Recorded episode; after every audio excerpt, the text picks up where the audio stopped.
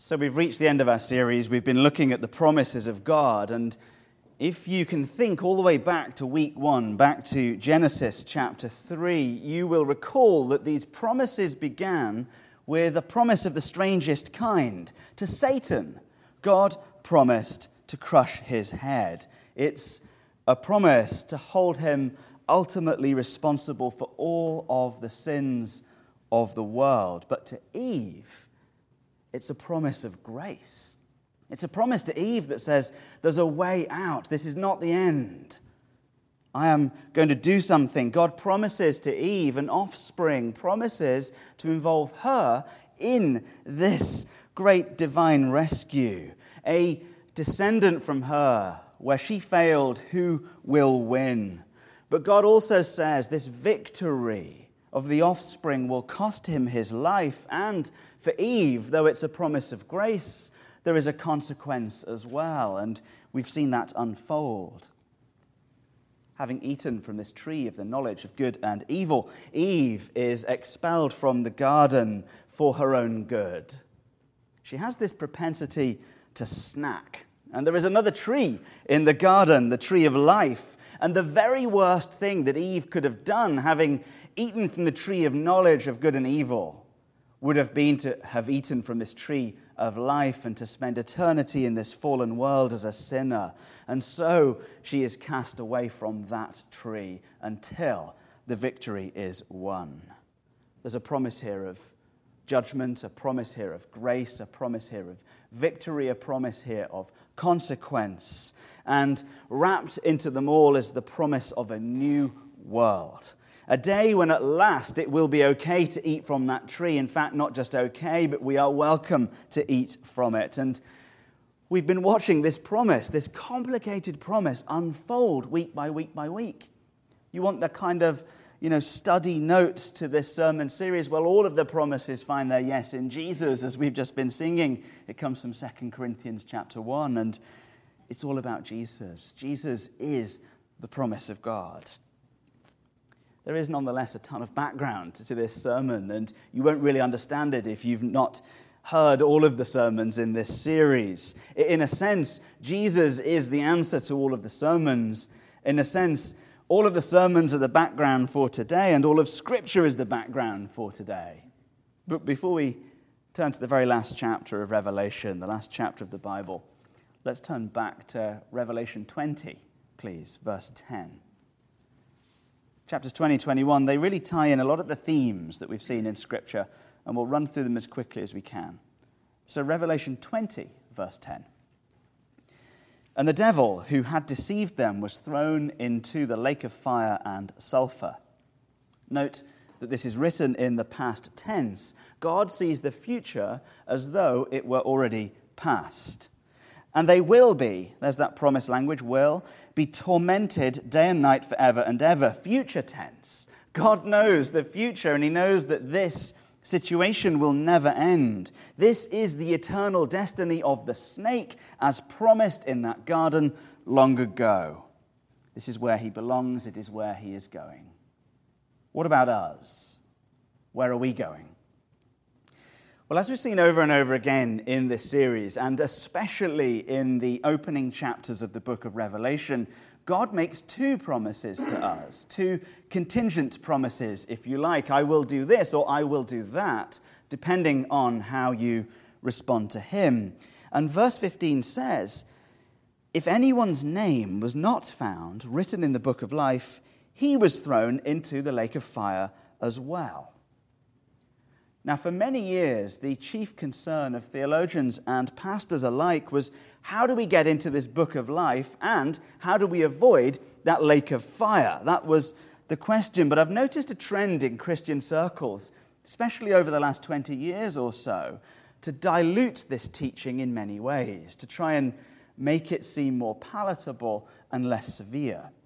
Now, theologically speaking, hell is not cool at the moment. It's not really on trend. Uh, maybe some people say nobody goes there, and maybe everyone is saved in the end. Or maybe a variation on this, just the worst people go to hell. Hitler, Stalin, and the Manchester United football team, perhaps. Now, there is a Man United fan coming to the 11 o'clock service, and this joke is especially for him, but we can all be in on it, can't we? They're called the Red Devils. They have a symbol on their shirt of Satan with horns and a pitchfork. I'm, I'm just saying, all right? My team, bird with a sort of olive branch in its beak. Who are the good guys? Liverpool, of course. Another theory, let's get back to the text. Uh, maybe it's actually seaweed, but it wasn't as funny. Another theory, uh, maybe many go to hell, but very few remain there. You know, once you see how bad it is, you repent very quickly. Or, or maybe you go there and hell just burns off the bad bits like a sort of refining fire, and eventually a clean version of you escapes. Or, I don't know, maybe your friends back here can pray you out if they remember. Another theory well, maybe it doesn't last.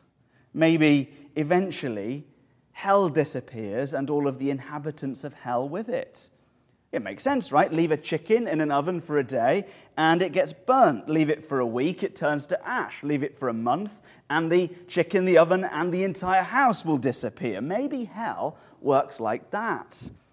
Universalism, purgatory, annihilationism, they all have proper names, which means they're proper ideas, but none of these ideas is to be found in the Word of God, and every single one of them contradicts the Word of God.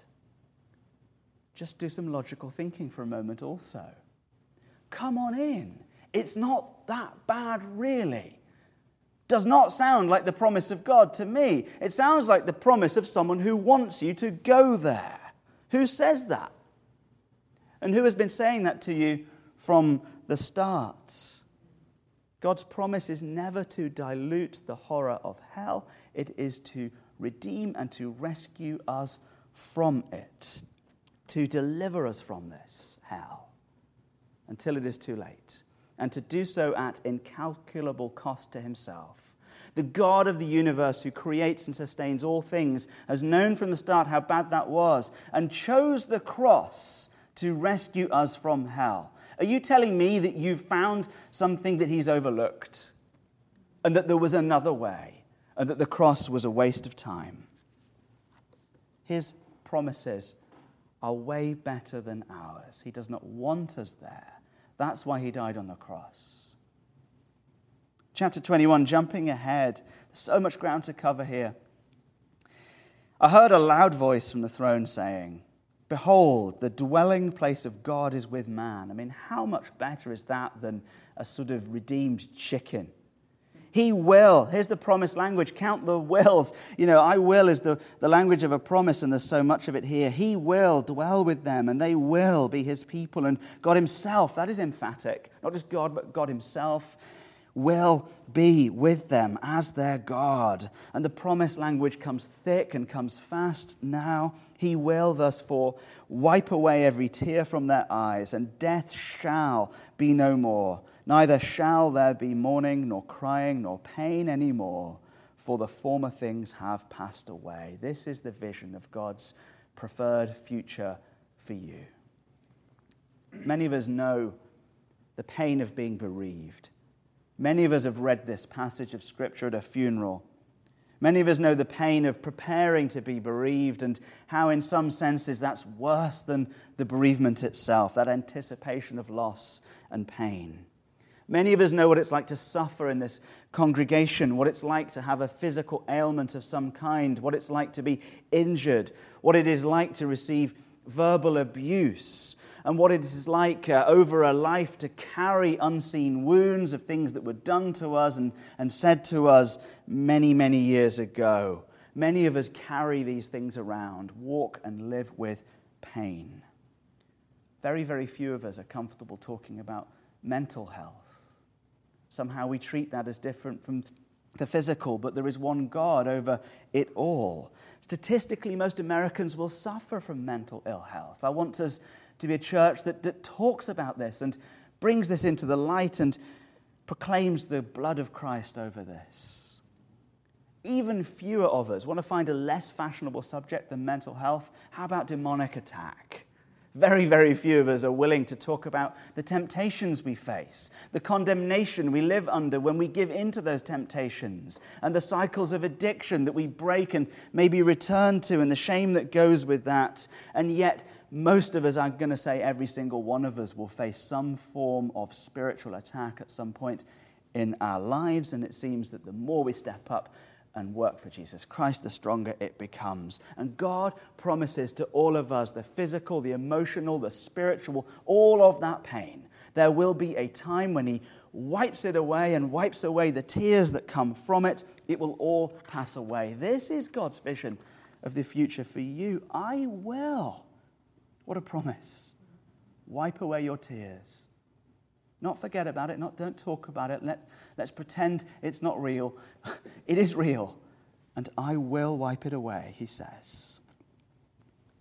Now, we have this photograph at home. I love it. And uh, taken years ago, one of the children had fallen over and was filthy from whatever they'd fallen out of or into and was very badly scratched. And they came in crying, and Kat ran a bath for them so that she could clean them up, but they would not get in because we all know what it feels like, don't we? To be grazed and cut and to be put into water. And so, knowing that they needed to get clean and avoid infection, what she did, having run the bath, was she got into it with them. And there's this photograph of Kat, fully clothed, sitting in the bath, holding a child, wiping away their tears, cleaning up their wounds, and being with them. And it's such a great picture. Just to add to the poignancy of the image. The children had been to a party and, and they had face painting on it. It's just such an incredible image. And uh, it is for me not just a great picture of, uh, of, of my wife and, and, and the childhood of my kids, it is, of course, a picture of God with us, like a mum, in the pain. You know, at cost to themselves, in the mess, cleaning us up. That's my God. He will wipe away these tears at cost to himself. And we're going to get to that cost in a moment. Next, verse 5. I can't even remember what chapter we're in, but it's one of them, one of the last ones. Verse 5, the tense of the verbs changes. A scholar will shout out what chapter we're in. I've lost myself. And uh, he who was seated on the throne said, 21? Thanks, Ben. He who was seated on the throne said, Behold, Check out the tense of this verb, by the way. I am making all things new. He's making a promise in the process of fulfilling the promise. That's how God works, because He's over all time. And He said, Write this down, for these words are trustworthy and true. And He said to me, It is done, perfect tense now, achieved or accomplished, generated, actually, is what the word means. And then He explains how and why. I am, promise language, covenant name of God the Alpha and the Omega, the beginning and the end, the first and the last letters of the Greek alphabet, and before all things and after all things. I am before the beginning, I'm after the end, and God, therefore, sees all things at once. When God says, I will to you, uniquely, He means I will because He knows the promise is going to be fulfilled before He even makes it to you. And that which He will do and is doing, indeed, He already has done. Verse 7 To the thirsty, I will give from the spring of the water of life without payment. Now, Revelation does this, we have seen, uses these images and uses these complicated and strange pictures to tell us very simple things. And if you've been with me in the bends in this series, you will know that these images uh, all have a meaning. We've heard almost all of them before. Uh, they just build up upon each other. There's no compunction about mixing metaphors and allegories and images here. And so there are many. Going from a book of life to a spring of life now, like that psalm we just read. How do you gain access to the spring? It's the same question as how do you get written into the book, isn't it? What must I do to get to this spring and drink from it? The answer is nothing. It is a gift. You do not pay for your drinks. He did. It is without payment that you drink from this. Let's change the image. Athletics. To the one who conquers. We haven't won a thing, have we? No, but Christ has and imputed that victory upon you. Those who conquer will have this heritage, and I will, promised language, be his God, and he will be my son. Another image now and another promise sonship, just amplifying the last. We get to drink from this stream, from this spring, and be written into this book by birthright. Actually, look more closely, not birthright as such, but adoption. You will become his son somehow. We know how it was the cross, where he treated his son as an enemy and treated his enemies as sons. It is a great exchange that takes place on the cross. That is the day of your adoption, an exchange of estate as Christ is crucified for us and we are raised with him and in him. And the images just keep rolling now and coming thick and fast. You can hardly keep up with them. Chapter 22, verse 1. Then the angel showed me a river of the water of life, bright as crystal, flowing from the throne of God and of the Lamb. Christ and the Father share a throne because they are equally one. And he invites us to drink from something that flows from the throne. It is a river. And unlike the tepid and the murky waters of Laodicea that we looked at last week in, in Revelation chapter 3, this water is clean and it is clear and it is refreshing and good to drink. And verse 2 goes on on either side of this river that flows from the throne in the vision of Revelation here, there is a tree. It is the tree of life. There it is, at last. That tree that we have not seen since we were expelled from Eden appears again at the end of Scripture. We're back now, aren't we? Back at last to that tree of life. Invited now to approach the tree from which we were once cast away. In fact, verse 14 says, We are entitled to the tree. Look closely. We have the right, it says, to the tree of life. That word right, exousia, it means power, it means authority, it means liberty, it means it is ours. We don't just sneak up to the tree and grab a crafty piece of fruit when no one's looking. It is our right. Treat that tree like my kids and the neighbors treat my fridge. It just, just open it. Go for it. Would you close the door, please? You know, I pay the bills. But, you know, it's yours. Help yourself. And at last, God explains to us how it is that we can approach this tree. Verse 14 Blessed are those who wash their robes. I know robes doesn't sound like trees, doesn't sound like rivers, doesn't sound like springs, doesn't sound like thrones, doesn't sound like adoption certificates, but you know, bear with me, they like to mix their metaphors. This and you've seen all these words before in this series anyway. But blessed are those who wash their robes. Remember that church in Sardis that Ben Hughes preached on? They're walking around in, in filthy robes, soiled. Do you remember last week in Laodicea walking around in fancy clothes, boasting about them? But, but Christ says to them, Your clothes are much nicer than the ones in Sardis, but they still fade away. They still go threadbare in the end. Christ clothes us here with something perfect and clean and something lasting that does not fade away. This is an identity level change that is being described to us here with this image of a robe. Clothing in Scripture, you'll know if you've been with us in this series, is often uh, an image in Scripture of something to do with our identity and to do with our fitness for being in a place and wearing the right clothes for the event. And Revelation chapter 7, we skipped over it in the series, describes a people who have washed their robes clean, who are newly clothed. And how is it that they have cleaned their clothing? Well, Revelation says they did so in the blood of the Lamb. Very weird to us, very normal to them. Under the law, under the sacrificial system, blood was used to cleanse and to atone for sin. It had a cleansing function.